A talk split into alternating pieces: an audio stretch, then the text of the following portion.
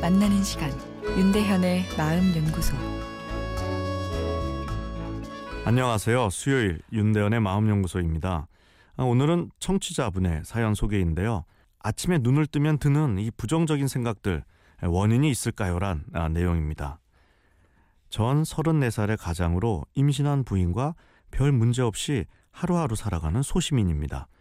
얼마 전 지금까지 이어오던 직장 생활을 그만두고 자영업을 시작했는데 아, 자유롭긴 하지만 동료와 함께 어울릴 수 없다는 현실이 스트레스로 오기도 합니다. 하루 종일 혼자 일하고 대화 상대도 없다는 이유일까요?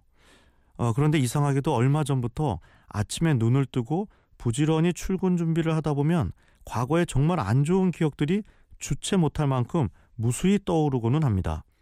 과거 직장에서 해고를 당한 기억, 비굴하거나 부끄럽게 행동한 기억 등요. 아, 그러다 보면 아침부터 부정적인 마음이 가득 차 하루 종일 웃을 수 없는 일들이 매일 일어나고는 하지요. 아, 고칠 수 있는 방법은 없을까요? 아, 이런 사연입니다. 우울증 환자분들이 아침, 점심, 저녁, 밤 중 가장 컨디션이 좋지 않을 때가 언제일까요? 상식적으로는 피로가 쌓인 저녁이나 밤이어야 할 텐데 예상외로 아침입니다. 아침에 가장 컨디션이 좋지 않습니다. 왜일까요? 눈을 뜨자마자 느끼는 내 감정이 진짜 내 속마음이기 때문입니다. 오후가 되면서 마음이 좋아지는 것은 처진 내 마음을 내가 열심히 힘을 내라 이 조정을 해서 일으켜 세우기 때문입니다. 그런데 억지로 마음을 일으켜 세우니 이 뇌의 에너지는 더 빠져나가게 되고 그러다 보면 그 다음날 아침에 느껴지는 부정적인 생각이나 무기력감은 더 커지기 쉽습니다.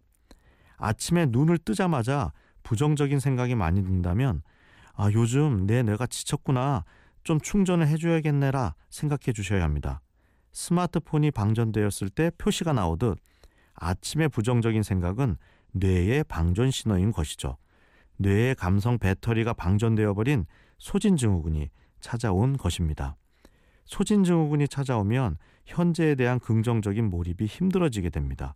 현재가 약해지니 과거의 부정적인 기억에 집착하게 되는 것이죠. 아침의 부정적인 생각과 기분 어떻게 날려버릴 수 있을까요? 내일 이어서 말씀드리겠습니다.